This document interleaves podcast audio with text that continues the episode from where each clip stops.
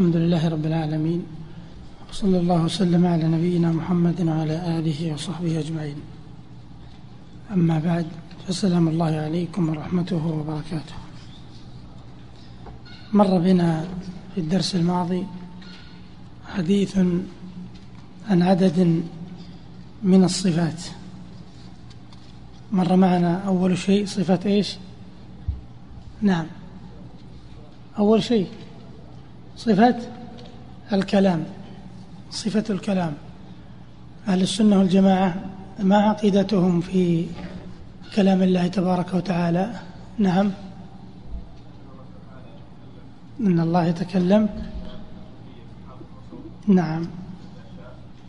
بما شاء كيف شاء. وأن كلامه صفة. نعم. قائمة به تبارك وتعالى. طيب والكلام من أي نوع الصفات من الذاتية والفعلية. الذاتية باعتبار والفعلية باعتبار. ذاتية باعتبار إيش؟ أصل الكلام. وفعلية باعتبار آحاد الكلام. طيب قول السلف إن الله تكلم بالقرآن يقولون منه بدأ وإليه يعود. ما معنى منه بدأ؟ بكلمتين أو كلمة. نعم. لا منه صدر. صدر منه. وإليه يعود. ها؟ إيش؟ نعم. الأولى الأول. إليه يعود. نعم تفضل. لا هذه آخر شيء هذه الثانية الأول يعني لا ينسب إلا إليه إليه يعود لا تنسب لا ينسب القرآن إلا لا يقال أحدا إن أحدا قال إلا الله. والثاني تعود إليه يعني ها وش قلنا في هذه؟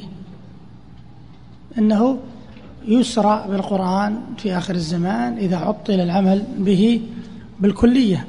مر بنا أيضا صفة النزول وقبلها الرؤية الرؤية.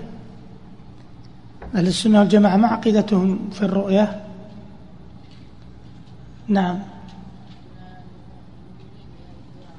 أن المؤمنين يرون ربهم تبارك كما يرون القمر ليلة البدر. طيب يرون القمر ليلة البدر شنو التشبيه هنا؟ إنكم سترون ربكم كما. ها نعم. تشبيه الرؤية بالرؤية للمرء بالمرء. الزيادة فسر النبي عليه الصلاة والسلام بأي شيء؟ لأنها النظر إلى وجه الله. طيب. آه الضحك لله تبارك وتعالى من أي نوع الصفات؟ نعم. الصفات الفعلية. والقدم والرجل من الصفات الذاتية. طيب. والباقي مر معنا قبل في الآيات. نبدأ الآن بمكانة أهل السنة والجماعة بين فرق الأمة. تفضل. بسم الله الرحمن الرحيم. الحمد لله رب العالمين والصلاة والسلام على أشرف خلق الله أجمعين نبينا محمد عليه وعلى آله وصحبه أفضل الصلاة وأزكى التسليم. أما بعد فقال المؤلف رحمنا الله وإياه بل هم الوسط في فرق الأمة كما أن الأمة هي الوسط في الأمم. نعم. أهل السنة والجماعة وسط بين فرق الأمة. كما أن الأمة الإسلامية وسط بين سائر الأمم.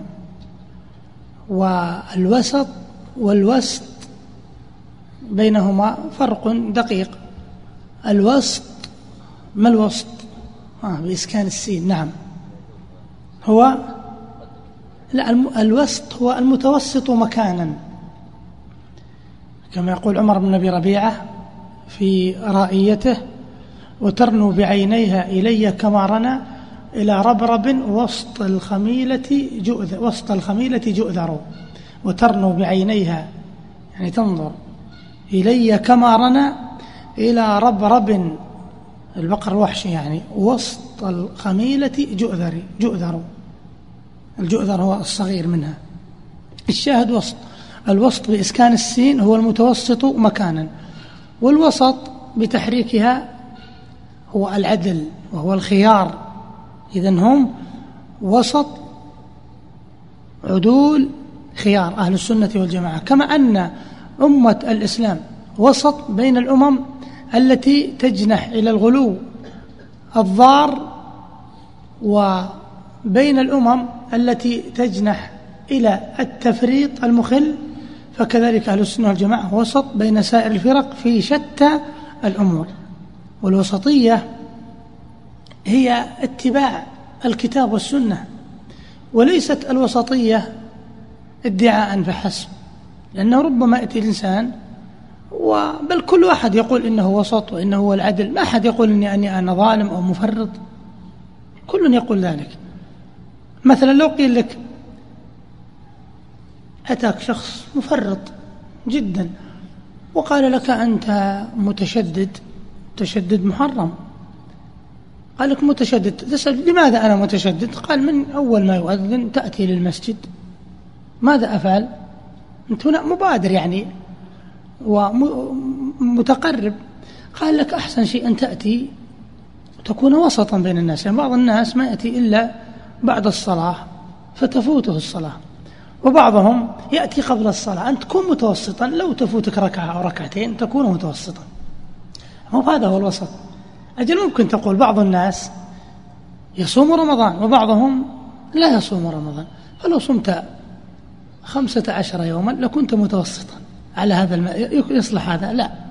إذن الوسط اتباع السنة. نعم. ثم سيذكر نماذج لوسطيتهم وسيفصل ذلك فيما بعد. لأن شيخ الإسلام يلف وينشر. يسمى اللف والنشر يعني يجمل ثم يفصل. وأحيانا يفصل ثم يجمل. سترون الآن نماذج من ذلك. مرت مر معنا المعية أكثر من موضع وستأتينا إن شاء الله. وكذلك الآن سيأتي بنماذج لوسطية أهل السنة والجماعة ثم يفصل الحديث عن هذه الفرق التي توسط توسط أهل السنة بينهم. نعم. فهم وسط في باب صفات الله سبحانه وتعالى بين أهل التعطيل الجهمية وأهل التمثيل المشبهة. نعم هم وسط بين دم التعطيل كما يقول شارح الطحوية وفرث التمثيل. ما الذي يخرج بين الدم والفرث؟ لبن. يخرج لبنا سائغا للشاربين. وسط بين أهل التعطيل الجهمية. وهنا قال الجهمية لأن الجهمية تعطيل لأن تعطيل الجهمية كلي. وإلا من فرق المعطلة آه، المعتزلة والأشعرية. الجهمية أتباع الجهم ابن صفوان السمرقندي هؤلاء يعطلون الأسماء والصفات. تعطيل كل هذا يسمى. المعتزلة يعطلون الصفات ويثبتون الأسماء. والأشاعرة يثبتون الأسماء وبعض الصفات يعني ينفون بعض الصفات. أهل السنة وسط يقول بين أهل التعطيل الجهمية وأهل التمثيل المشبه الذين يثبتون الصفات لكنهم يمثلونها بالله تبارك وتعالى. المعطلة أخذوا بأي شيء؟ بقوله تعالى ليس كمثله شيء. والممثل أخذوا بقوله تعالى وهو السميع البصير. وأهل السنة والجماعة قالوا ليس كمثله شيء وهو السميع البصير. وكذلك سيأتينا أمثلة في باب القدر وسيأتينا أمثلة لأن من أعظم أسباب الضلال النظر إلى النصوص بعين عوراء. أهل السنة ينظرون بعينين سويتين يقولون كل من عند ربنا ليس كمثله شيء وهو السميع البصير.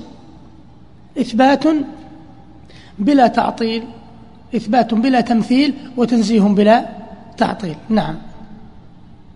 وهم وسط في باب أفعال الله بين الجبرية والقدرية وغيرهم. نعم. وسط هذا من نماذج وسطيتهم في باب أفعال الله. بين الجبرية والقدرية وغيرهم. الجبرية ماذا قالوا؟ قالوا إن العبد مجبور على فعل نفسه وإنما تنسب الأفعال إليه مجازا.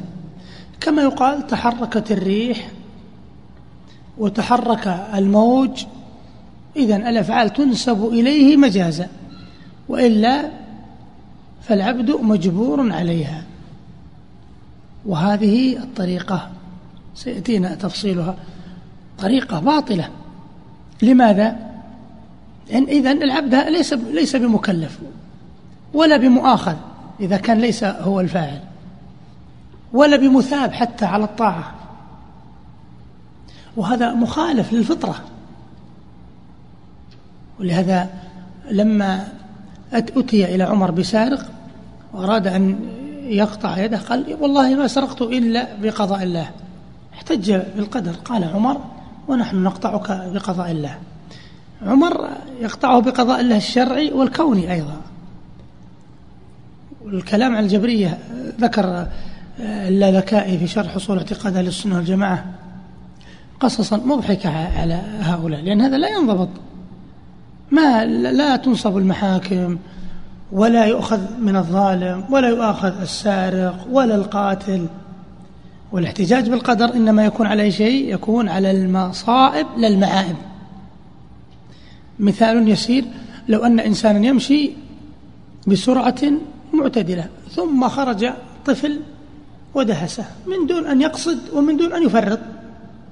ثم قيل له لماذا لماذا دهسته؟ قال قدر الله وما شاء فعل. احتج بالقدر. يقبل منه يقبل. لماذا؟ لأن هذه مصيبة بالنسبة له. لكن لو أنه تقصده ومعه السكين يميل يمنة ويسرة فيميل معه. ثم يقتله عمدا. ثم يلام وإذا أريد أن يقتص منه قال قضاء الله وقدره. هذا لا صحيح قضاء الله وقدره لكن لا يقبل منه لأن هذا احتجاج بالقدر على أي شيء؟ على المعائب لا على المصائب. إذا أهل السنة وسط بين الجبرية والقدرية. القدرية ماذا يقولون؟ غلوا في هذه الناحية. قالوا العبد يخلق فعل نفسه ولهذا سموا مجوس هذه الأمة. لأن المجوس قالوا بإلهين إله النور وإله الظلمة. إله النور خالق الخير وإله الظلمة خالق الشر. هم سموا مجوس هذه الأمة القدرية لماذا؟ لأنهم أثبتوا خالق خالقين بل أثبتوا خالقين كيف؟ قالوا إن الله يخلق العبد والعبد يخلق فعل نفسه لاحظتم؟ والله عز وجل يقول والله خلقكم وما تعملون وفي خلق أفعال العباد للبخاري إن الله يصنع كل صانع وصنعته أفعال العباد مخلوقة لله عز وجل الله خالق كل شيء خلق العباد وخلق أوصافهم وخلق أفعالهم. ما الذي جعلهم يقولون هذا القول؟ لأنهم يقولون إذا كان الله عز وجل خلق أفعال العباد فكيف يقدر فيهم المعاصي؟ المعاصي شر. والله عز وجل منزه عن الشر كلام يطول في هذا. لكن مما يقال إن الله إن خلق المعاصي بالنسبة لكونه قضاء وقدرا من الله عز وجل هو خير لأن الله لا يقدر إلا ما هو تمام الحكمة والعدل والرحمة. وبالنسبة للخلق شر. وفي خلق المعاصي حكم عظيمة جدا من أعظم من استوفاها واستقصاها ابن القيم رحمه الله في كتابه مفتاح دار السعادة. من الحكمة من خلق المعاصي إيش؟ أو خلق الشرور أو المصائب عموما القدرة على خلق المتضادات. الله خلق إبليس وخلق جبريل. حكمة. أيضا أن العبد ينكسر ويذل لأنه ربما أصابه إعجاب والإعجاب يهلكه. أيضا حصول التوبة والاستغفار. لو كان البشر لا يذنبون ما متعلق اسم الله التواب والرحيم والعفو إلى غير ذلك من الحكم العظيمة التي ربما تزيد على الخمسين حكمة. مما ذكره ابن القيم وإلا فهي أعظم. طيب إذا هم وسط بين الجبرية والقدرية. ولهذا لما تناظر أبو إسحاق الإسفرايني مع عبد الجبار القاضي المعتزلي قال عبد الجبار سبحان من تنزه عن الفحشاء. هذه كلمة حق أريد بها باطل. يريد ينفي خلق الله خلق الله عز وجل لأفعال العباد. قال الإسفرايني سبحان من لا يقع في ملكه إلا ما يشاء. قال أفيرضى ربنا أن يعصى؟ شبهة. فأجابه من نفسه قال أيرضى قال أيرضى ربنا أن يعصى؟ قال أيعصى ربنا قسرا؟ قال أرأيت إن منعني الهدى وكتب علي بالردى؟ أحسن علي أم أساء؟ قال إن منعك ما هو لك فقد أساء. وإن منعك ما هو له فهو يؤتي هداه من يشاء فخصمه. إذا سيأتينا التفصيل في هذا. أهل السنة والجماعة ماذا يقولون في أفعال الله؟ يقولون هي من الله تقديرا وخلقا وهي من العبد كسبا وفعلا. ولهذا تنسب إليه الأفعال يقال أساء صلى صام حج عفا تصدق وقال أذنب سرق زنى إلى غير ذلك. إذن هم وسط بين هؤلاء وبين هؤلاء. ويقولون أيضا للعبد قدرة يفعل بها ومشيئة يختار بها وقدرته ومشيئته تابعتان لمشيئة الله واقعتان بها. شيء مدرك. على سبيل المثال مجيئنا إلى هذا المسجد. أتينا باختيارنا ومشيئتنا وأتينا بتقدير الله عز وجل. إذا لدينا قدرة. لكن هل كل من أراد أن يأتي يأتي على كل حال؟ لا ربما يريد لكن يحول بينه وبين ذلك حائل. ولهذا قيل للأعرابي بما عرفت ربك؟ قال بنقض الهمم وانفساخ العزائم. على فطرته يقوله. إذن هم وسط في باب أفعال الله بين الجبرية والقدرية. نعم. وفي باب وعيد الله بين المرجئة والوعيدية من القدرية وغيرهم. نعم. الوعيد هو التخويف والتهديد بخلاف الوعد. الوعيد يكون بالشر والوعد يكون بالخير. الوعيد يكون بما يسوء والوعد يكون بما يسر. والمراد بالوعيد هنا النصوص الوعيد أو النصوص التي توعد بها العصاة. توعد بأي شيء؟ بالعذاب والنكال. والوعد ما وعدوا فيه من الجنة والنعيم والفوز والفلاح. أهل السنة والجماعة وسط في باب وعيد الله بين المرجئة والوعيدية. المرجئة سيأتينا الحديث عنهم. لماذا سموا مرجئة؟ لأنهم يرجئون يؤخرون العمل عن مسمى الإيمان. طيب المرجئة ماذا يقولون في في نصوص الوعيد ماذا يقولون في الفاسق العاصي؟ يقولون هو مؤمن كامل الإيمان في الجنة. والوعيدية من القدرية وغيرهم يعني من المعتزلة يقصد وغيرهم اللي هم الخوارج هؤلاء لا. ماذا قالوا؟ قال لابد من إنفاذ الوعيد. يعني المرجئة وش يقولون؟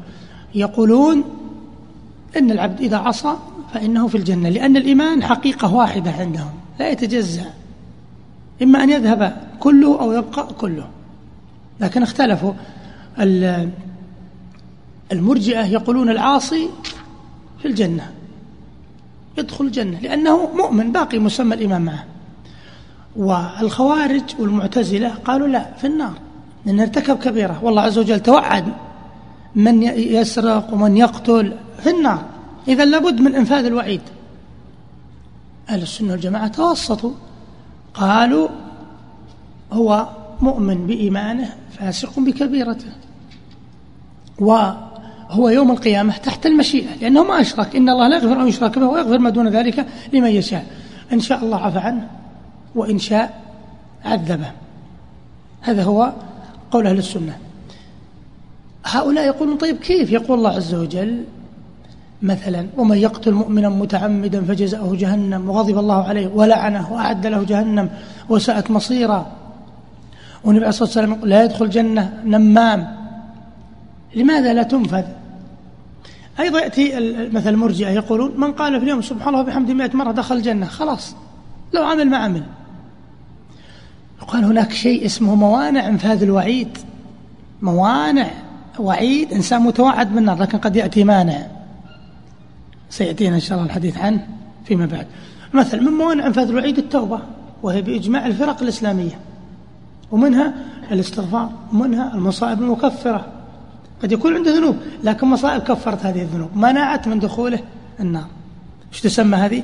موانع انفاذ الوعيد ستأتينا وعدها شيخ الإسلام رحمه الله في عدد من كتبه عدها عشرة. ستأتينا إن شاء الله.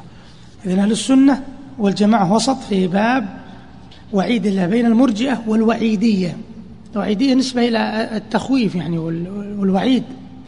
من هم فرق الوعيدية؟ المعتزلة والخوارج. نعم. وفي باب وفي باب أسماء الإيمان والدين بين الحرورية والمعتزلة وبين المرجئة والجهمية. نعم. آه، المقصود في أسماء الدين آه، الأسماء يعني يقال كافر مؤمن فاسق. وأسماء الدين الحكم على الإنسان بالكفر أو بالفسق أو بالإيمان. هذه أسماء. سميت الأسماء لأنه يسمى هذا يطلق عليه فاسق أو كافر أو مؤمن. والأحكام وش حكمه في الدنيا؟ وحكمه في الآخرة. حكمه في الدنيا كذا وحكمه في الآخرة كذا. هذه مسألة الأسماء والأحكام. قيل لك الأسماء والأحكام في باب الإيمان هذا هو معناها. طيب كيف أهل السنة وسط في باب أسماء الإيمان والدين؟ بين الحرورية الحرورية هم الخوارج يقصد. نسبة إلى موطنهم الأول في العراق حروراء خرجوا على علي رضي الله عنه في حروراء فقيل لهم الحرورية يقال لهم الخوارج وربما نسبوا إلى بعض آه، أسماء قادتهم مثل الشراه مثل الأزارقة بالنسبة إلى نافع ابن الأزرق وغيره طيب ما وسطية السنة في باب أسماء الإيمان والدين بين الحرورية والمعتزلة؟ الحرورية والمعتزلة اللي هم الخوارج المعتزلة. في باب الأسماء والأحكام اتفقوا على أن مرتكب الكبيرة مخلد في النار. طيب هذا في الآخرة. في الدنيا ماذا قالوا؟ المعتزلة قالوا هو بمنزلة بين منزلتين لا مؤمن ولا كافر. والخوارج وش قال بيتوسطون هؤلاء. لاحظوا هذا نماذج من الوسط؟ الخطأ. الخوارج وش قالوا قالوا كافر في الدنيا مستباح الدم والمال وفي الآخرة في النار خالد مخلد. خلاص إذا سرق ولا تاب أو شرب الخمر ولا تاب. لكن المعتزلة قالوا في الدنيا بمنزلة بين منزلتين طيب يا أخوان ما يفكرون في يقول الحكيم وإذا كان في الأنابيب حيف وقع الطيش في صدور السعاد إذا كان بحيف في الأصل لابد أن يتبع خلل كبير في أمور ربما لا تخطر بالبال. سيأتينا أنهم اضطروا إلى أن ينكروا الشفاعة للعصاة. لماذا؟ لأن إذا كان مرتكب الكبيرة في النار إذن الشفاعة باطلة. طيب لو مات هذا اللي في منزلة بمنزلتين وأن يدفن به؟ مع المسلمين ولا مع الكفار؟ أو نضع مقبرة في الوسط؟ شوف هذا هل هو منزلة بين منزلتين؟ ولا أقرب لهؤلاء طيب لو كان أقرب لهؤلاء لاحظوا أحيانا يقولون شيء ما يتصورونه. بعض الناس أحيانا مع الجدال والمراء والهوى والتعصب يقول كلاما لا يتصوره. طيب إذا هم في باب أسماء الدين أسماء الإيمان والدين بين الحرورية والمعتزلة. طيب وبين المرجئة والجهمية. المرجئة قالوا العاصي لأنهم يقولون لا ينفع مع الكفر طاعة. ولا يضر مع الإيمان معصية. إذا في الدنيا مؤمن كامل الإيمان وفي الآخرة في الجنة. شوفوا التفريط. والجهمية يقولون الإيمان هو التصديق. لا سيأتينا أن الإيمان حقيقة مركبة من قول وعمل قول القلب وقول اللسان وعمل القلب وعمل اللسان والجوارح وأنه يزيد وينقص كما سيأتي تفصيله نعم طيب وفي باب؟ وفي باب أصحاب رسول الله صلى الله عليه وسلم بين الرافضة والخوارج. نعم. الخوارج سموا خوارج لأنهم خرجوا على علي رضي الله عنه والرافضة أنهم سموا بذلك لرفضهم زيد بن علي بن الحسين حينما قالوا له تبرأ من الشيخين. الشيخين في كتب العقيدة ما المقصود بهم؟ بكر وعمر في الحديث رواه الشيخان. ها. البخاري ومسلم. آه، فأبى وقال معاذ الله. تبرأ من هؤلاء وزيري جدي يعني بالنبي صلى الله عليه وسلم فرفضوه فسموا رافضة. طيب. وش مذهبهم في الصحابة رضي الله عنهم؟ أنهم يغلون في بعضهم. يغلون في علي وأهل البيت. بل يصل هذا الغلو إلى درجة العبادة. والبقية ممن هم أفضل من علي مثل أبي بكر وعمر يناصبونهم العداء ويفسقونهم ويسبونهم وأيضا بعضهم يكفرونهم هم فيهم السبابة وفيهم المفضلة وفيهم المكفرة. هذا خلل في التعامل مع الصحابة رضي الله عنهم. قابلهم الخوارج فكفروا عليا وكفروا معه كثيرا من الصحابة وقاتلوهم واستحلوا دماءهم. مثل ابن ملجم قتل علي ويقول فيه القائل يا ضربة من تقي ما أراد بها إلا ليبلغ عند الله رضوانا. يقتل علي المبشر بالجنة ويرجو الرضوان عند الله. حتى ورد أنه لما قتل قطع وكان يذكر الله حتى قطعوا لسانه أو حتى فقد وحيه انتهى. ما ينفع هذا ما ينفع هذا. العبرة ليست بحال الشخص العبرة ليست بما يقول أو بما يدعي. العبرة بمعياره ومقياسه قربه من الكتاب والسنة. هذا هو العبرة. مثل على سبيل المثال في باب الكرامات. لو أن إنسان يمشي على الهواء لا تقول هذه كرامة ولا تقول حالا شيطانيا.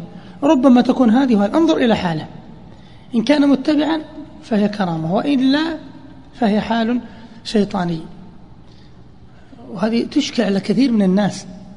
حتى آه، ذكروا أن بعض من يعبدون القبور بعض القبوريين آه، مسألة أشكلت في وقت شيخ الإسلام ابن تيمية. يأتي بعض البهائم بعض الغنم عند قبور العبيديين الفاطميين. فإذا أتت شفت من داء في بطونها. ما أول ما تأتي فيها داء في البطون فإذا اقتربت من القبور شفت. فقالوا هذه كرامة هؤلاء أولياء. شبهة بعض الناس والله صحيح إذا أنا. فقال ابن تيمية رحمه الله قال لا. هذه فيها داء أظن اسمه المغل. فهي إذا أصابها خوف ربما تسمع صوت البكاء والتعذيب فيصيبها خوف. فإذا أصاب هذا الخوف شفيت لأن بعض الناس أحيانا شفاؤه الروعة قد تكون شفاء له. لو تأتي المستشفى وبك مرض وترى مريضا أشد منك خلاص تقول شفيت أنا ما أريد شيء. ثم قال سؤال سألهم قال أيهم أفضل هم أو الشافعي؟ أو حتى قبر النبي عليه الصلاة والسلام أيهم أفضل هم النبي قالوا طيب قال إيتوا بها عند قبر الشافعي. مثلا الشافعي ولي يقولون عند قبور عند قبر النبي صلى الله عليه وسلم هل تشفى؟ ما تشفى. شفتوا أحيانا العبرة يا أخوان الدليل ليست بالأحوال على كل حال. طيب. نعم. وقد طيب أهل السنة والجماعة كيف توسطوا؟ أهل السنة والوا الصحابة ولم يغلوا فيهم واعترفوا بفضلهم وسابقتهم كما سيأتينا إن شاء الله التفصيل عن هذا. طيب نعم. وقد دخل فيما ذكرناه من الإيمان بالله الإيمان بما أخبر الله به في كتابه وتواتر عن, عن رسوله وأجمع عليه سلف الأمة من أنه سبحانه فوق سماواته على عرشه علي على خلقه وهو سبحانه معهم أينما كانوا يعلم ما هم عاملون. مرت معنا هذه المسألة لكن أعاد عليها مرة أخرى. أعاد عليها مرة أخرى ليشدد النكير على من أنكر ذلك من الجهمية والمعتزلة والأشاعرة. أراد أن يؤكد على هذا المعنى مرة أخرى وإلا مر في نصوص الكتاب ومر في نصوص السنة هنا أكد مرة أخرى وقد مر التفصيل لهذا ما نطيل في هذا المبحث. نعم. كما جمع بين ذلك في قوله هو الذي خلق السماوات والأرض في ستة أيام ثم استوى على العرش يعلم ما يلج في الأرض وما يخرج منها وما ينزل من السماء وما يعرج فيها وهو معكم أينما كنتم والله بما تعملون بصير. وليس معنى قوله وهو معكم أنه مختلط بالخلق فإن هذا لا لا توجبه اللغة. مر التفصيل أن المعية قد قد تقتضي مخالطة. لما تقول آه ها مثال تذكرونه؟ آه وضعت الماء مع اللبن. هذا يقتضي اختلاطا. لكن كما سيأتي لازلنا نسير والقمر معنا. هذا ما يقتضي. إذا قلت مثلا أنا مع صديقي صديقك ممكن يكون في أقصى الدنيا. لا يقتضي اختلاطا. نعم طيب. فإن هذا لا توجبه اللغة وهو خلاف ما أجمع عليه سلف الأمة وخلاف ما فطر الله عليه الخلق. بل القمر آية من آيات الله من أصغر مخلوقاته. وهو موضوع في السماء وهو مع المسافر وغير المسافر أينما كان وهو سبحانه فوق عرشه رقيب على خلقه مهيمن عليهم مطلع عليهم إلى غير ذلك من معاني ربوبيته. يعني من المعاني العامة لأي شيء؟ للمعية العامة. من المعاني للمعية العامة. مر من الحديث طويلا حول هذا. نعم.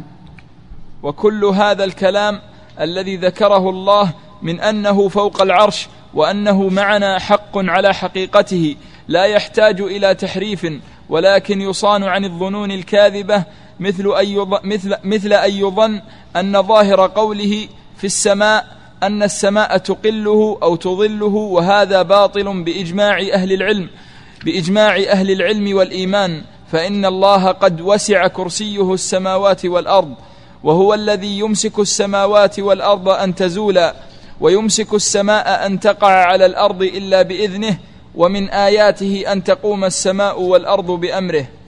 نعم. وقد دخل في ذلك هنا المساله يعني تقرير لما مضى أيضا آه، يتحدث عن وجوب الإيمان بقرب الله من خلقه وأن ذلك لا ينافي علوه وفوقيته. نعم. وقد دخل في ذلك الإيمان بأنه قريب مجيب.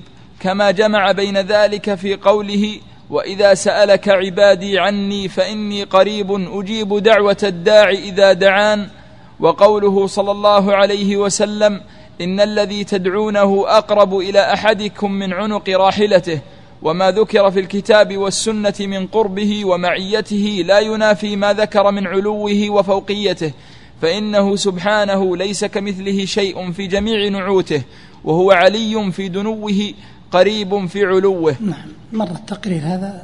نعم. ومن, ومن الإيمان بالله وكتبه الإيمان بأن القرآن كلام الله منزل غير مخلوق منه. نعم هذا تقرير أيضا لما مضى. تذكرون أطلنا فيه كثيرا لكن أعاد عليه لأهميته. نعم. أن القرآن كلام الله منزل غير مخلوق منه بدأ وإليه يعود وأن الله تكلم به حقيقة. كيف منه بدأ وإليه يعود؟ وأن نعم. وأن هذا القرآن الذي أنزله على محمد صلى الله عليه وسلم هو كلام الله حقيقة لا كلام غيره. ولا يجوز إطلاق القول بأنه حكاية حكاية عن كلام الله نعم أو عبارة. كما هو قول الكلابية أو أو عبارة أو عبارة عنه. صحيح أن يقال أو عبارة عنه عن كلام الله. هذا قول الأشاعرة. نعم. طيب. بل إذا قرأه الناس أو كتبوه في المصاحف لم يخرج بذلك عن أن يكون كلام الله كلام الله تعالى حقيقة. أن يكون كلام الله يعني هو. نعم. فإن الكلام إنما يضاف حقيقة إلى من قاله مبتدئا لا إلى من قاله مبلغا مؤديا. وهو كلام الله حروفه ومعانيه. ليس كلام الله الحروف دون ليس كلام الله الحروف دون المعاني ولا المعاني دون الحروف. نعم ليس كلام الله الحروف يعني يشير إلى مقولة المعتزلة. قالوا هو الحروف دون المعاني ولا المعاني دون الحروف إلى مقالة الكلابية والأشاعرة. نعم. وقد دخل أيضا فيما ذكرناه من الإيمان به وبكتبه وبملائكته وبرسله الإيمان بأن المؤمنين يرونه يوم القيامة عيانا بأبصارهم كما يرون الشمس صحوا ليس دونها سحاب وكما يرون القمر ليلة البدر لا يضامون في رؤيته يرونه سبحانه وهم في, في عرصات القيامة ثم يرونه بعد دخول الجنة كما يشاء الله. نعم مر بنا هذا وهناك أقوال هل يراها آه، الخلق كلهم في ثلاثة أقوال. قيل يراه الخلق كلهم مؤمنهم وكافرهم وقيل يراه المؤمنون والمنافقون ثم يحتجب عن المنافقين. وقيل يراه المؤمنون فحسب. وهذه الأقوال نفسها هي الأقوال في التكليم. هل يكلم الله عز وجل الخلق كلهم أو يكلم المؤمنين والمنافقين أو يكلم المؤمنين؟ نعم. العرصات ما هي؟ هي كل بقعة تكون بين الدور هذه هي العرصة. البقعة التي تكون بين الدور لا بناء فيها. كما يقول مالك بن الريب تحمل أصحابي عشاء وغادروا أخا ثقة في عرصة الدار ثاوية. العرصة قيل لاعتراس الصبيان فيها للعبهم فيها. هي المساحات التي تكون بين البيوت. نعم. ومن ال... الأقرب يعني بعضهم يرجح مثل الشيخ محمد خليل الهراس يقول آه، أنها خاصة أنها عامة لجميع الخلق.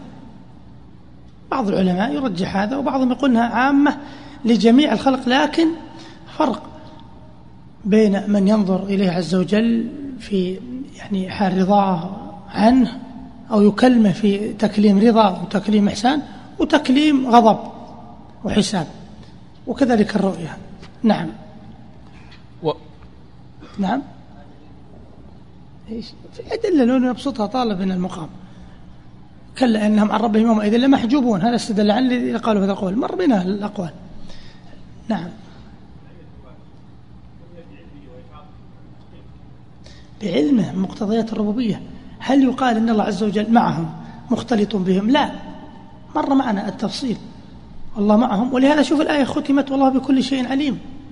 معهم الله عز وجل بعلمه واطلاعه وهيمنته وقهره إلى غير ذلك من مقتضيات الربوبية. إيه. لكن هل القمر مع المسافر إنها مختلط به؟ لا معنى حقيقة كما جاء في النصوص هذا معنى كلامه. نعم. ومن الإيمان باليوم الآخر. الإيمان الآن انتقل إلى الإيمان باليوم الآخر. وبدأ بما يكون في القبر لأن القبر أول منازل الآخرة. نعم. الإيمان بكل ما أخبر به النبي صلى الله عليه وسلم مما يكون بعد الموت فيؤمنون بفتنة القبر وبعذاب القبر ونعيمه. فتنة القبر ما هي؟ هي سؤال الملكين العبد عن ربه ودينه ونبيه. هذه تسمى فتنة القبر. طيب وعذاب القبر ونعيمه ماذا يسمى؟ هذا نتيجة الفتنة نتيجة الامتحان. نعم أمور اليوم الآخر يعني تسمى السمعيات إن أكثرها أمور سمعية واضحة أيضا ما فيها كثرة خلاف. إلا عند بعض الفرق الباطنية الذين ينكرون اليوم الآخر والحديث لا يعنينا كثيرا فيهم. هنا. نعم تفضل. فأما الفتنة فإن الناس يفتنون في قبورهم فيقال للرجل من ربك وما دينك ومن نبيك.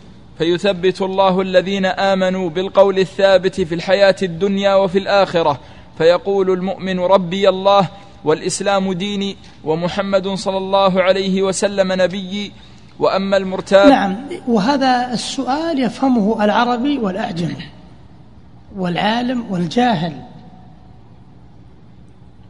أما ويجيب عنه إذا كان مؤمنا موحدا. أما إذا كان غير ذلك فلا يجيب ولو كان أفصح الناس. نعم. وأما المرتاب فيقول ها ها لا أدري سمعت الناس هذه كلمة يعني تردد وتوجع وتحسر. نعم. سمعت الناس يقولون شيئا فقلته فيضرب بمرزبة من حديد فيصيح صيحة يسمعها كل شيء إلا الإنسان. المرزبة هي ويقول لها إرزبة هي المطرقة الكبيرة. نعم. فيسمعها كل شيء إلا الإنسان ولو سمعها الإنسان لصعق ثم بعد هذه الفتنة إما نعيم وإما عذاب. يعني نتيجة الامتحان إما نعيم وإما عذاب. وقد يطلع الله عز وجل بعض خلقه على شيء من هذا لكن الأصل أنها أمور غيب أنها أمور غيبية. نعم. ثم بعد هذه الفتنة إما نعيم وإما عذاب إلى أن تقوم القيامة الكبرى فتعاد الأرواح إلى الأجساد وتقوم القيامة التي أخبر الله بها في كتابه وعلى لسان رسوله وأجمع عليها المسلمون. فيقوم الناس من قبورهم لرب العالمين حفاة عراة غرلا. حفاة غير منتعلين وعراة بلا لباس كيوم ولدتهم أمهاتهم. وغرلا جمع أغرل وهو الأقلف. الأقلف الذي لم يختن غير مختون نعم. وتدنو منهم الشمس ويلجمهم العرق فتنصب الموازين. هذا يعني مما يجري يوم القيامة. لو نصبر على الأسئلة يا إخوان الأسئلة تشتتنا. نعم. فتنصب الموازين فتوزن بها أعمال العباد فمن ثقلت موازينه فأولئك هم المفلحون. المفلحون الفلاح يطلق على أمرين يطلق على البقاء السرمدي ويطلق على الفوز بالمطلوب الأكبر. يطلق على البقاء السرمدي ويطلق على الفوز بالمطلوب الأكبر. والأمثلة على ذلك قول الشاعر في بيان أن الفلاح يطلق على البقاء السرمدي يقول آه، لبيد بن أبي ربيعة لو أن حيا مدرك الفلاح. شو يقصد الفلاح؟ يعني البقاء. أدركه ملاعب الرماح يعني عامر بن الطفيل. لو أن أحد يدركه كان هذا يستحق أن يدركه. لو أن حيا مدرك الفلاح أدركه ملاعب الرماح. وكما يقولون آه، الشاهد الآخر والمسي والصبح لا فلاح معه يعني لا بقاء معه. ويطلق على الفوز المطلوب الأكبر كقول لبيد أيضا فاعقلي إن كنت لما تعقلي ولقد أفلح من كان عقل. ولهذا المنادي ينادي للصلاة ماذا يقول؟ حي على الفلاح يعني حي على البقاء السرمدي والفوز بالمطلوب الأكبر. فمن ثقلت موازينه والموازين إنما تثقل بالأعمال الصالحة. نعم. فمن ثقلت موازينه فأولئك هم المفلحون. ومن خفت موازينه فأولئك الذين خسروا أنفسهم في جهنم خالدون. وتنشر الدواوين. نعم الدواوين و... جمع ديوان. ما الدواوين؟ نعم وهي؟ وهي صحائف الأعمال. فآخذ كتابه بيمينه. هذا المؤمن يأخذ كتابه بيمينه يقول هأم اقرأوا كتابيه نعم. وآخذ كتابه بشماله أو من وراء ظهره. أو بعض العلماء يجمع بين هذا. يقول بشماله تلوى ويأخذه من وراء ظهره. نعم. كما قال سبحانه وتعالى وكل إنسان ألزمناه طائره في عنقه ونخرج له يوم القيامة كتابا يلقاه منشورا. اقرأ كتابك كفى بنفسك اليوم عليك حسيبا. ويحاسب الله الخلائق ويخلو بعبده المؤمن. يحاسبهم على أعمالهم ليرى العباد كمال عدله وكمال حمده وسعة رحمته. وإلا لو أدخلهم من دون حساب لما كان عليه من عتاب لأنه ليس للعباد حق عليه تبارك وتعالى. نعم. ويخلو بعبده المؤمن. فيقرره بذنوبه كما وصف ذا كما وصف ذلك في في الكتاب والسنة. حتى الإنسان لو عفي عنه يعني يستحي. الإنسان لو أن والده أو أن عزيزا عليه عاتبه بعض ذنوبه ثم سامح قال هذا العتاب بحد ذاته يكفيني. فإذا الإنسان يعد لذلك اليوم ولذلك العتاب. كما قال بعضهم يا ويلتاه وإن عفا فالحياء من الله أولى ثم أولى. نعم. وأما الكفار فلا يحاسبون محاسبة من توزن حسناته وسيئاته فإنهم لا حسنات لهم ولكن تعد أعمالهم فتحصى فيوقفون عليها ويقررون بها. إذا هذا هذه صفة محاسبة الكفار. لا يحاسبون محاسبة من توزن حسناته وسيئاته ثم تزيد السيئات ويدخل النار لا. لأنهم لا حسنات لهم. وقدمنا إلى ما عملوا من عمل فجعلناه هباء منثورا لأنهم فقدوا أصل الإيمان. إنما يقررون بها ويوبخون ويقرعون ثم يساقون إلى النار. نعم. وفي عرصات القيامة الحوض المورود للنبي صلى الله عليه وسلم ماؤه أشد بياضا من اللبن وأحلى من العسل آنيته عدد, عدد نجوم السماء طوله شهر وعرضه شهر من يشرب منه شربة لا يظمأ بعدها أبدا. من يشرب منه. من يشرب منه شربة لا يظمأ بعدها لا أبدا. يظمأ. لا يظمأ بعدها أبدا. نعم. إذا هذا هو الحوض والحوض تواترت النصوص فيه ولهذا يقول الناظم مما تواتر حديث من كذب ومن بنى لله بيتا واحتسب ورؤية شفاعة والحوض. نعم. ولبس خفين وهذه بعض. تواترت الأحاديث في إثبات الحوض للنبي عليه الصلاة والسلام. نعم. والصراط منصوب على متن جهنم. الآن الحديث عن الصراط ومعناه ومكانه وصفة مرور الناس عليه. نعم. وهو الج وهو الجسر الذي بين الجنة والنار.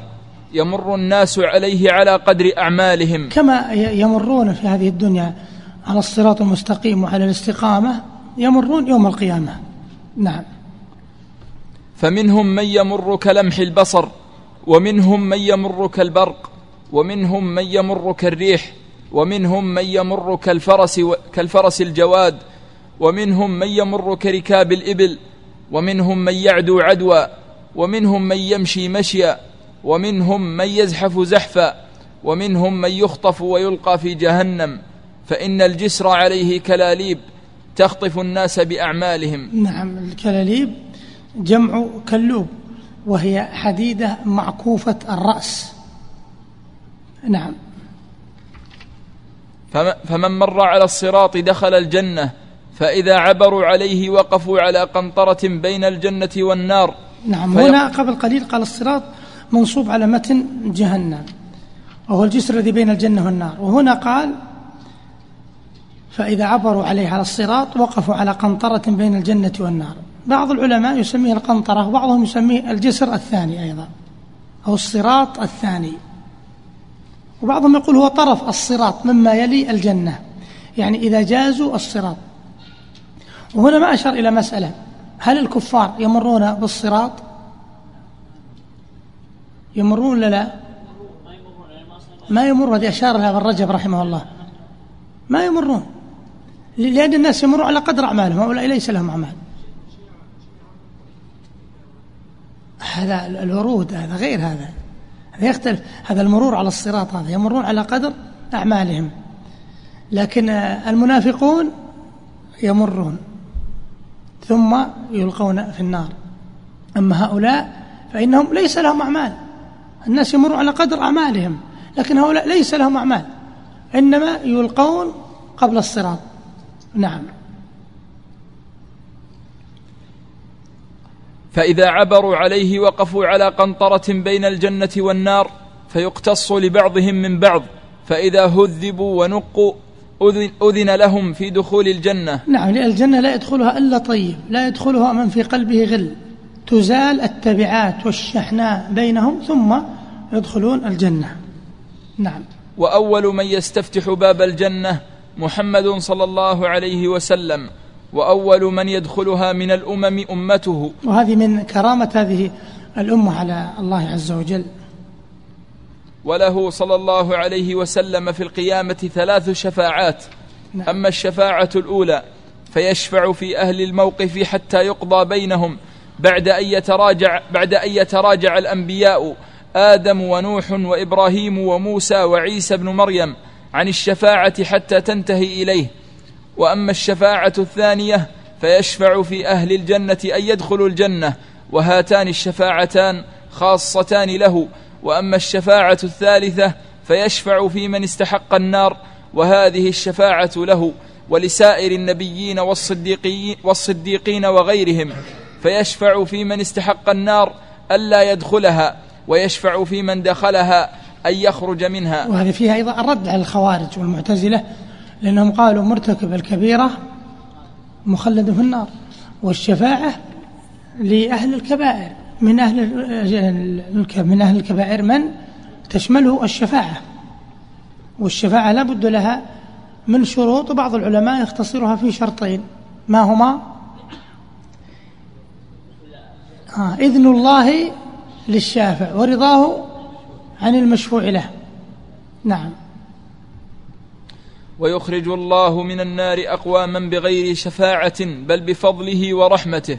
والناس في الشفاعة على ثلاثة أقسام. قسم غلا فيها كغلاة النصارى والصوفية الذين يطلبونها استقلالا من من يدعون فيهم الولاية سواء كانوا أولياء حقا أو غير أولياء.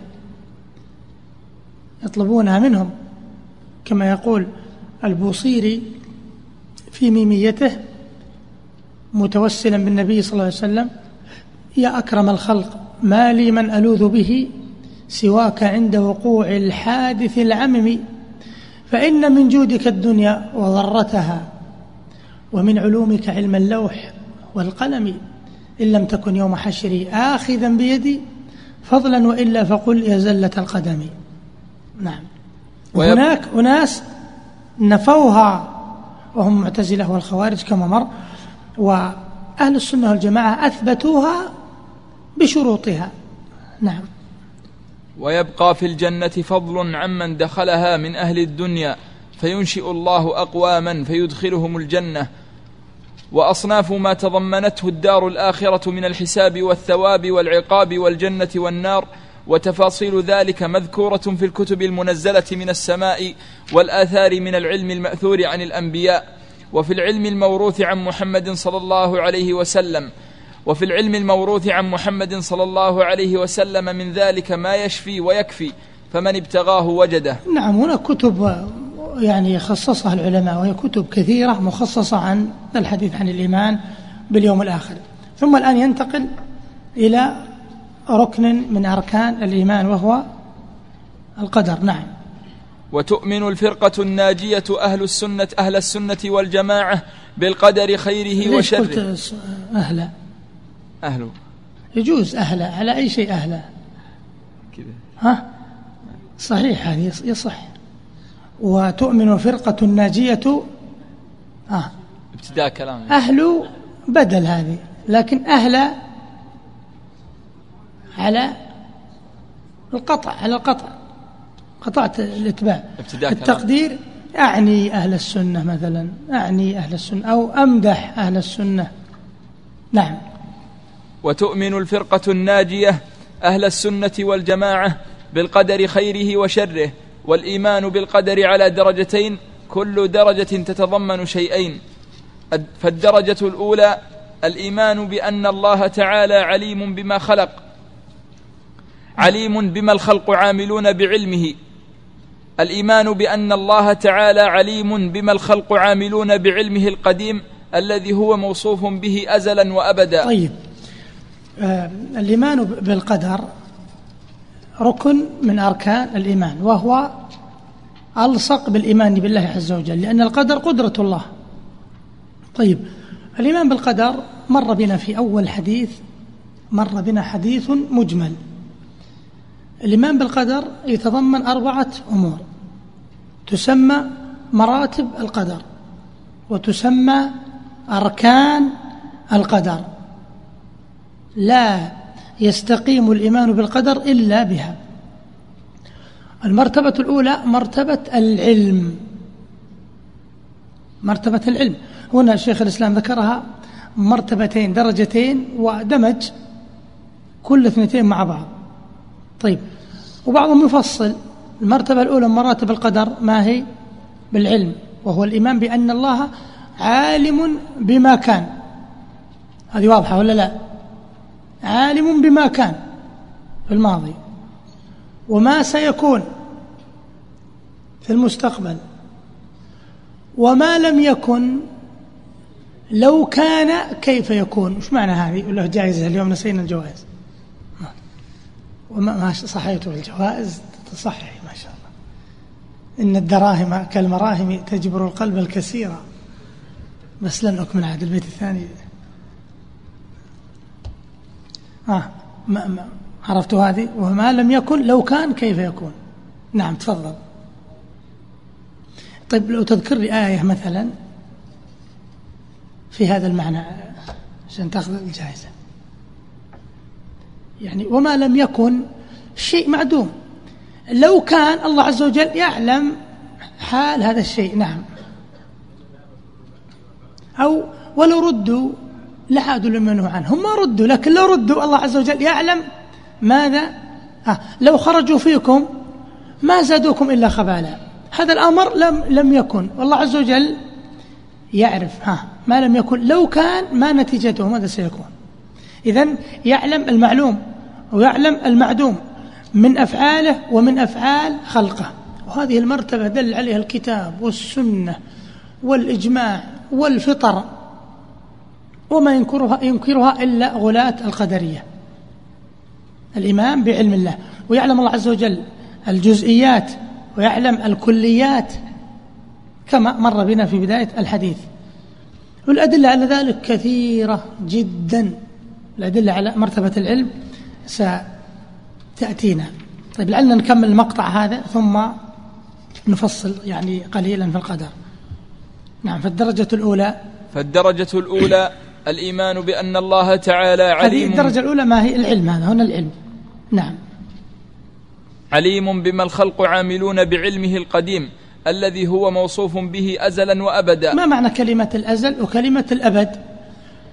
نعرفها بتعريفين يعني يسيرين. ممكن يقال الأزل هو القدم الذي لا بداية له.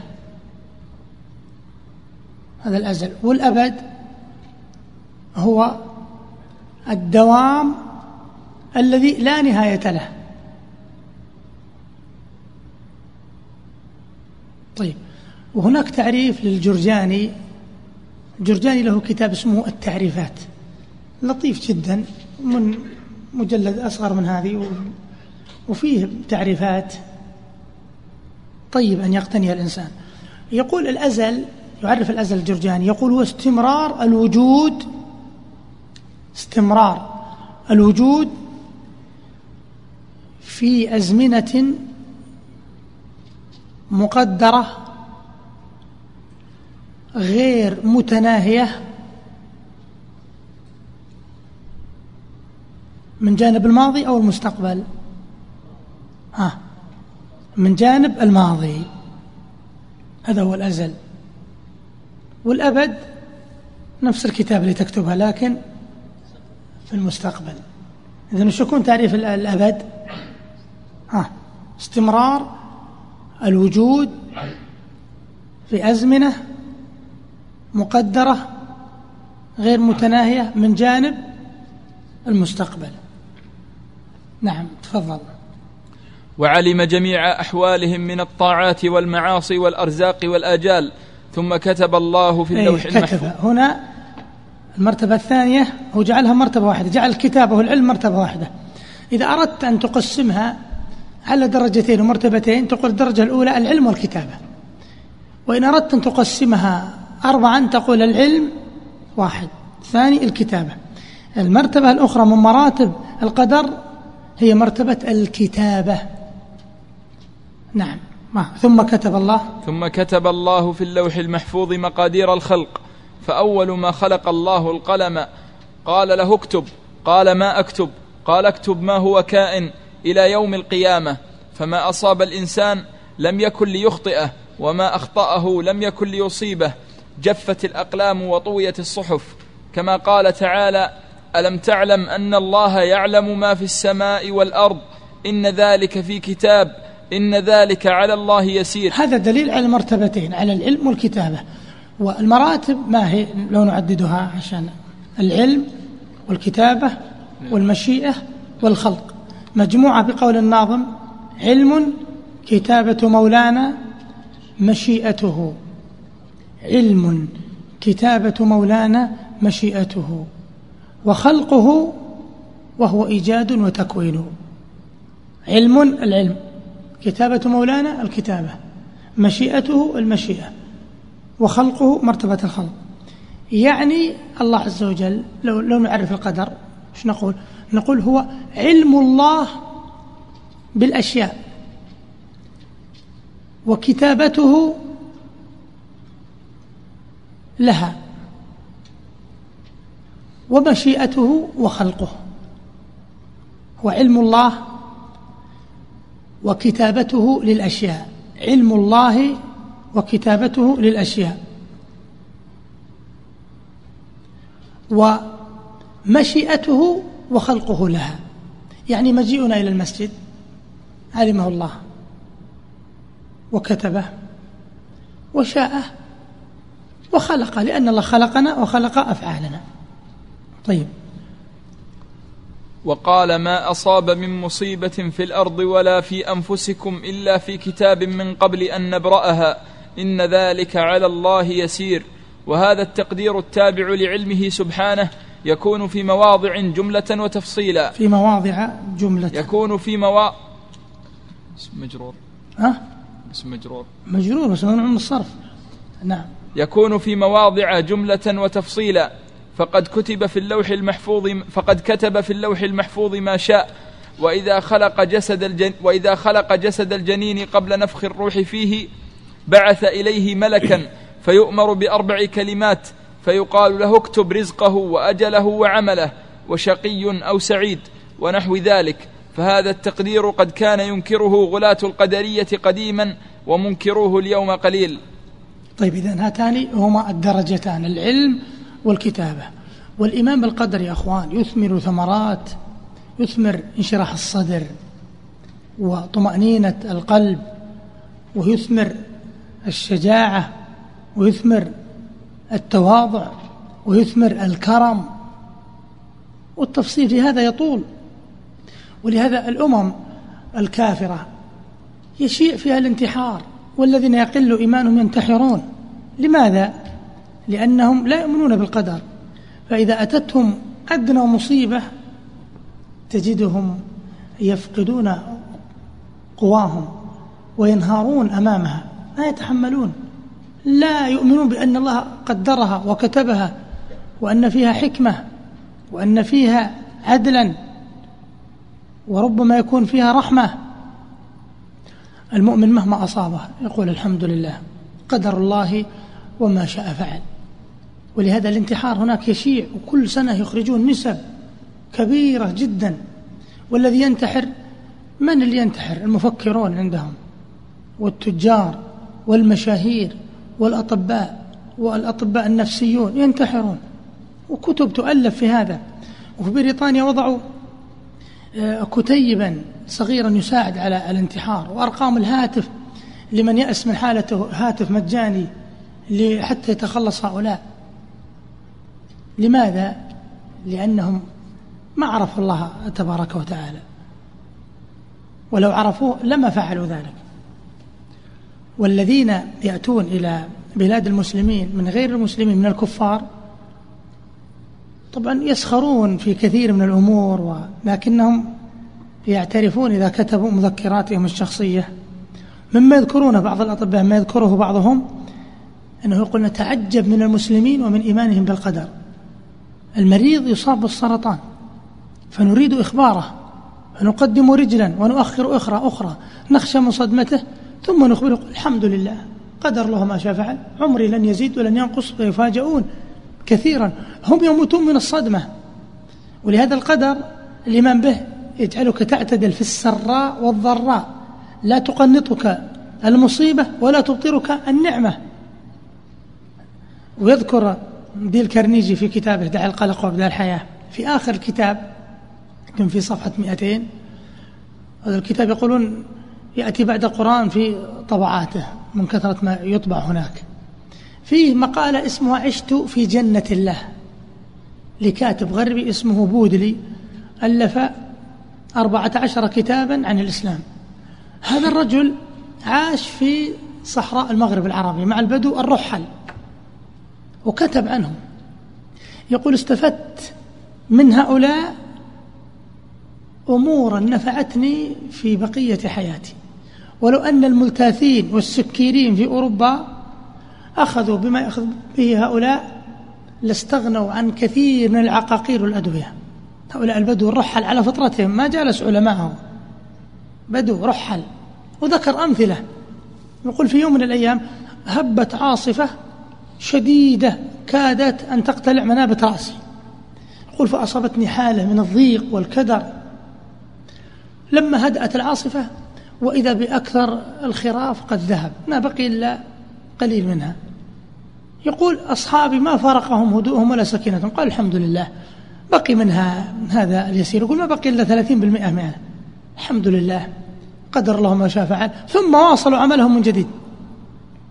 يقول في يوم من الأيام ذكر قصة أخرى. وعاش عندهم يمكن سنة 1918 للميلاد. عاش عندهم سبع سنوات.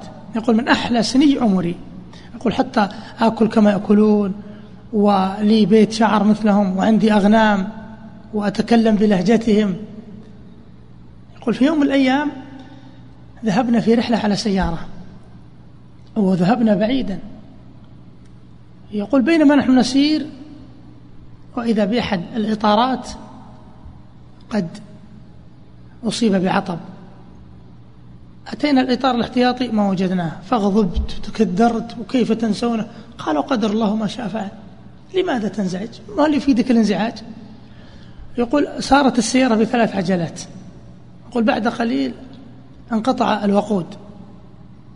يقول أنا تكدرت. أما هم قالوا ماذا يفيدنا الكدر؟ هذا شيء كتبه الله علينا. فأخذوا يذرعون الطريق وهم يحدون بأناشيدهم وبقصصهم حتى وصلوا إلى مكانهم. قل استفدت من هذه فائدة عظيمة هذا واحد منهم. فكيف لو عرف تفاصيل القدر؟ نعم. يقول الشيخ الإسلام رحمه الله وهذا التقدير التابع لعله يشير إلى أنواع التقدير. وقد مر بنا ورد سؤال أنواع التقدير هناك التقدير العام. ما هو التقدير العام؟ هو ما في اللوح المحفوظ كتابة كل شيء. وهناك التقدير السنوي وهو كتابة ما يكون في السنة. متى هذا؟ في ليلة القدر. فيها يفرق كل أمر حكيم أمرا من عندنا. يكتب فيها من يحج ومن يموت ومن يحيا ومن يرزق ومن يعز ومن يذل. هذا التقدير السنوي. وهناك التقدير اليومي ما يكون في كل يوم كما قال تعالى كل يوم هو في شأن. قالوا شأنه أن يعز وأن يذل وأن يعطي وأن يمنع. بقي واحد التقدير إيش؟ العمري. بقي التقدير العمري وهو كما في حديث الصادق المصدوق تقدير عمر الإنسان وهو في بطن أمه يكتب رزقه وأجله وعمله وشقي أو سعيد. وكل هذه التقديرات راجعة إلى التقدير العام. نعم. وأما الدرجة الثانية فهي مشيئة الله النافذة وقدرته الشاملة. يعني يشير إلى المرتبتين وهما المشيئة والخلق. المشيئة والخلق. نعم. وهو الإيمان بأن ما شاء الله كان وما لم يشأ لم يكن وأنه ما في السماوات وأنه ما في السماوات وما في الأرض من حركة ولا سكون إلا بمشيئة الله سبحانه. لا يكون ما شاء الله كان وما لم يشاء كما يقول الشافعي رحمه الله وهي من أثبت ما صح وهي من أصح ما ثبت عن الشافعي وهي من أثبت شيء في القدر كما يقول ابن عبد البر في كتابه الانتقاء. يقول الشافعي فما شئت كان وإن لم أشأ فما شئت كان وإن لم أشأ وما شئت إن لم تشأ لم يكن. إيش معنى الكلام هذا؟ فما شئت يا رب كان وإن لم أشأ. وما شئت إن لم تشأ لم يكن. على ذا مننت وهذا خذلت وذاك أعنت وذا لم تعن. فمنهم شقي ومنهم سعيد ومنهم قبيح ومنهم حسن. هذه من أثبت ما قيل في القدر. وأيضا يقول الإمام أحمد لما سئل عن القدر قال القدر قدرة الله. كلمة عظيمة. استحسنها ابن عقيل. يقول ابن القيم واستحسن ابن عقيل ذا من أحمد لما حكاه عن الرضا الرباني. القدر قدرة الله من أنكره؟ أنكر قدرة الله. نعم. لا يكون في ملكه ما لا يريد وأنه سبحانه على كل شيء قدير من الموجودات والمعدومات. من الموجودات والمعدومات نعم. فما من مخلوق في الأرض ولا في السماء إلا الله خالقه سبحانه. لا خالق غيره لا خالق غيره ولا رب سواه. ومع يشير إلى أن الآن مسألة ستأتي أنه لا تعارض بين القدر والشرع. إذا ما الواجب على الإنسان في باب القدر؟ الواجب عليه أن يؤمن بأن الله علم الأشياء وكتبها وشاءها وخلقها فيؤمن بالقدر بمراتبه الأربعة. ويؤمن بأن ما شاء الله كان وما لم يشأ لم يكن. ويؤمن مع ذلك بأن الله أمر ونهى. فعليه امتثال الأوامر وترك النواهي. فإن أحسن حمد الله. وإن أساء تاب واستغفر الله. فإن آدم عليه السلام لما أذنب تاب واستغفر. فتاب الله عليه واجتباه وهداه. وإبليس لما أذنب احتج وأصر أصر واحتج بالقدر فلعنه الله أقصاه فالسعداء كما يقول شيخ الإسلام يتبعون أباهم والأشقياء يتبعون عدوهم. فمن أذنب واستغفر وتاب كان آدميا ومن أصر واحتج بالقدر كان إبليسيا. إذا يجمع الإنسان بين الشر والقدر. ربما يقول الإنسان الله عز وجل كتب مقادير الخلق قبل أن يخلق السماوات والأرض. وما من نفس منفوسة إلا كتب مكانه من الجنة والنار. إذا لماذا نعمل؟ نسأل نقول هل أنت مؤمن بهذا؟ يقول نعم. لماذا تؤمن به؟ قال لأن النبي عليه الصلاة والسلام قاله نقول الذي قاله قال اعملوا فكل ميسر لما خلق له. أفتؤمنون ببعض الكتاب وتكفرون ببعض؟ والله عز وجل يقول لمن شاء منكم أن يستقيم. ثم قال وما تشاءون إلا أن يشاء الله رب العالمين. العباد مشيئة لكنها تابعة لمشيئة الله. وكون الله عز وجل قدر لا يعارض أبدا أنه أمر ونهى. الله عز وجل أعطانا قدرة نفعل بها ومشيئة نختار بها وأمرنا وكلفنا ونحن قادرون. ولهذا إذا لم تقدر على العمل أو إذا أكرهت على محرم لا يؤاخذك الله عز وجل. نعم. ومع ذلك فقد أمر العباد يعني مع ذلك مع إيش؟ مع الإيمان. بالقدر بمراتبه الأربع نعم. فقد أمر العباد بطاعته وطاعة رسله ونهاهم عن معصيته وهو سبحانه يحب المتقين والمحسنين والمقسطين ويرضى عن الذين آمنوا وعملوا الصالحات ولا يحب الكافرين ولا يرضى عن القوم الفاسقين ولا يأمر بالفحشاء ولا يرضى لعباده الكفر ولا يحب الفساد. نعم. كمل هذه عشان والعب... نقف عند الإيمان. نعم. والعباد فاعلون حقيقة والله خالق أفعالهم. والع... طيب. وال... والعباد فاعلون حقيقة. وش تكون العباد بالنسبة للأفعال العباد؟ هي من الله خلقا وتقديرا. فالعباد من الله خلقا وتقديرا. ومن العباد فعلا وكسبا. نعم. ولهذا يقول والله خالق والعبد والعبد هو المؤمن والكافر والبر والفاجر والمصلي والصائم وللعباد قدرة على أعمالهم ولهم إرادة والله خالقهم وخالق قدرتهم وإرادتهم. كما قال تعالى لمن شاء منكم أن يستقيم وما تشاءون إلا أن يشاء الله رب العالمين. وهذه الدرجة من القدر يكذب بها عامة القدرية الذين سماهم النبي صلى الله عليه وسلم مجوس هذه الأمة ويغلو فيها قوم من أهل الإثبات. عرفنا السبب لماذا سموا مجوس هذه الأمة. لأن المجوس يقولون بإلهين إله النور وإله الظلمة وهؤلاء يقولون أن الله عز وجل خلق العباد والعباد يخلقون أفعالهم. نعم. ويغلو فيها قوم من أهل الإثبات حتى سلبوا العبد قدرته واختياره ويخرجون عن أفعال الله وأحكامه حكمها ومصالحها حكمها. ويخرجون عن أفعال الله وأحكامه حكمها ومصالحها. مثل الحكمة من خلق الآلام والمصائب والحكمة من خلق إبليس والحكمة من خلق المعاصي. حكم عظيمة. لا يتسع المجال لذكرها. طيب نقف عند الإيمان. نجيب بعضها. نعم. الجمع بين يمحو الله ما يشاء ويثبت وعندهم الكتاب في هناك يسميه العلماء القدر المطلق والقدر المقيد. القدر المطلق والقدر المقيد هذه تسمى. فالقدر المقيد كأن يعني يقول الله عز وجل الملك آه، فلان عمره ستون وإن وصل رحمه فزده أربعون مثلا. وما في الكتاب مثبت لكن اللي تغير هو ما في صحف الملائكة. اللي في صحف الملائكة هو اللي يحصل فيه التبديل والزيادة والنقصان.